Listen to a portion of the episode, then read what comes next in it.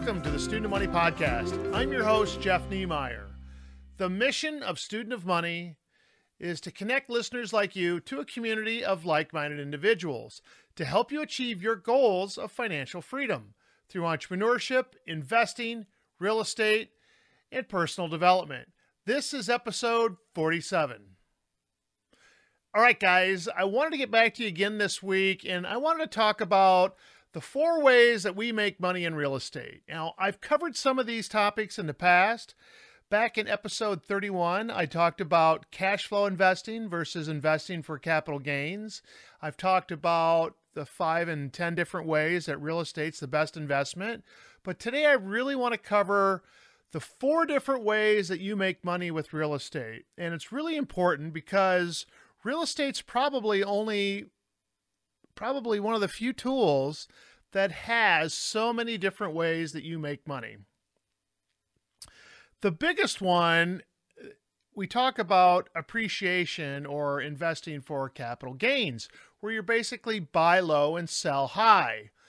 And my question to you is is are you really is the price really going up?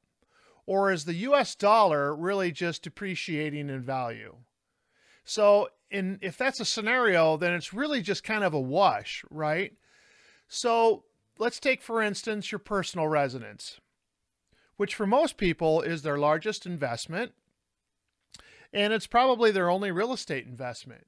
And yeah, real estate does go up, but I would argue that real estate's not going up. What's happening is the value of your dollar is actually going down.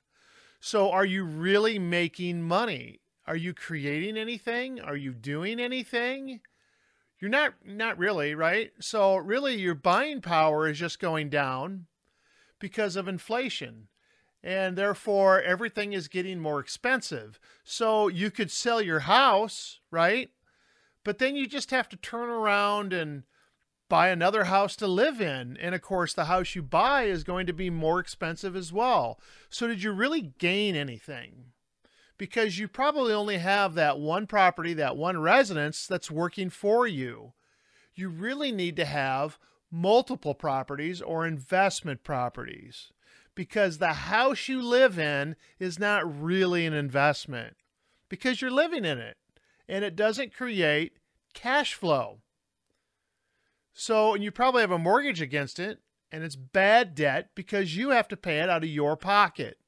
So it doesn't create cash flow. It creates bad debt. You have to constantly put money into it. You can't depreciate it. So it doesn't meet the criteria that investment real estate does. So I'm going to make the argument that when you invest for capital gains, you're really not gaining anything because what's really happening is the value of your dollar is actually going down. That's why prices are going up so, this whole buy low, sell high is not really a good investment strategy because you're not creating anything. Okay. But it's definitely out there and people like to talk about it. And then, of course, what happens when you do have a capital gain event and you sell something? Let's just say you buy something low and you sell it high, which creates capital gains, whether it actually goes up in value or it's just inflation then what's the United States government make you do? You then have to pay taxes on that appreciation. So if that appreciation is just nothing but inflation, the government's making you pay taxes on that. So where you get kind of a double whammy there. So think about that for a minute. But the first one always is investing for capital gains or appreciation. The second one we always talk about is depreciation. And depreciation is that phantom expense that allows real estate investors to pay zero in property taxes. And that's what's awesome about it. So, with your personal residence, you can deduct your interest on your mortgage payment, but you can't depreciate your own personal residence. Investment property, residential real estate, you can invest it at you can depreciate it, I'm sorry, you can depreciate it at 27 and a half years. And you can accelerate depreciation if you do improvements to the property. Or eh, you can do a cost segregation study on an investment property and you can accelerate certain certain things like your cabinets, your carpet, your concrete, your landscaping, all of these things that are considered not structural, you can depreciate them much rap- much more rapidly. So depreciation is a tool that we use again to pay zero in taxes. The third one is very important, and it's amortization or the use of leverage. And what is that? That is the mortgage that you can use to buy a piece of property. So, what other investment can you go to the bank and get a loan to buy? If I was to go out and buy gold and silver, can I get a loan on that? No. If I was going to go out and buy crypto, can I get a loan on that? No. If I go out and I want to buy some Apple and Microsoft stock, can I get a loan on that? No. Why not? See, back in the 1920s, you could. You could go out and get leverage or get a loan and go buy stocks in the stock market. But that's part of the reason why we had the stock market crash of 1929 because people were using leverage to buy these assets. And if you take a look at these non regulated crypto securities, these hedge funds that are basically not just buying crypto for appreciation, but they're also getting leverage. They're using leverage to buy it, and they're failing because they over leveraged. Uh, and it wasn't the only factor on FTX, but there was also, they were using leverage in FTX. So leverage is a double edged sword, and it can take down can take down companies as well as build them up. So you have to be careful when you do it. But commercial real estate and residential apartment complexes, real estate, investment properties is one of the few things out there today that I can go to my banker and they will actually give me a loan against it. And of course, when you take out a loan, that is debt and that is tax free money. So when I go out and do a refinance on an investment real estate, five, six, ten years down the line, and I go out and refinance it and get do more debt, and that's good debt because the tenants pay it back through their cash flow. That is tax free money. So debt is tax free money. In a way, it's tax free income. Okay. It has to be paid back, but we don't pay it back out of our pockets the cash flow of the property pays it back, which takes us into the fourth thing cash flow. How many stocks out there and how many things can you get that creates monthly cash flow? Very few. Now, yeah, stocks can have dividends, but it's very low. And there's things out there like annuities that sometimes that create cash flow, which is actually an insurance product. So it's not really good cash flow and they're not good products. So, real estate allows you to get cash flow.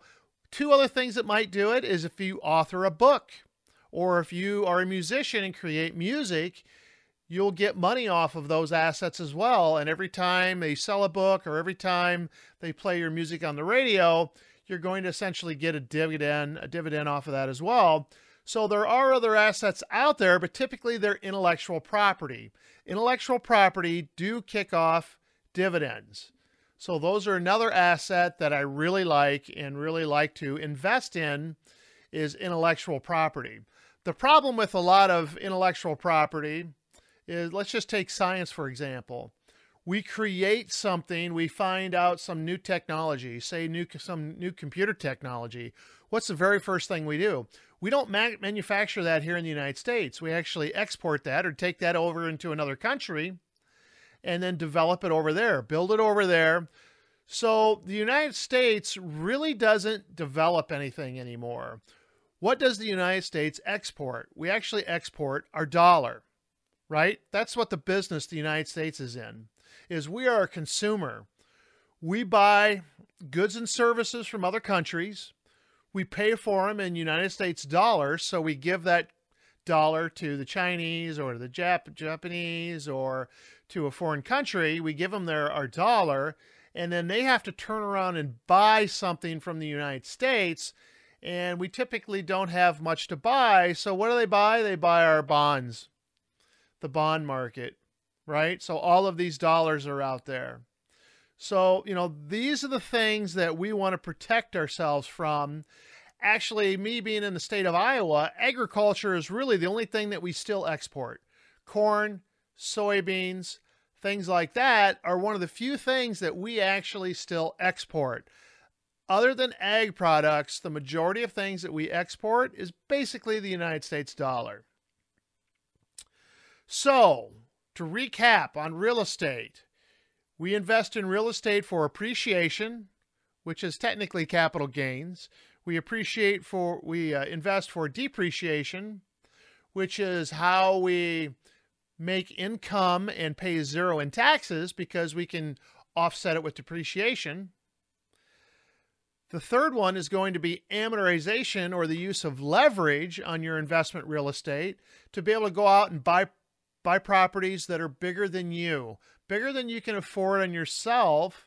And why do they do that? Why do banks loan you money? Because those investment properties create cash flow. And cash is king, guys. Cash is what sets you free. Cash is what buys your time back. And you don't have to sell the asset like you have to do with capital gains in order to make your profit. Because when you sell, you have to pay taxes. So we never want to sell. We always want to hold it for life if possible. And if we do sell, we're going to do something like a 1031 tax deferred exchange or a 721 exchange into another vehicle so that that transaction is completely tax free.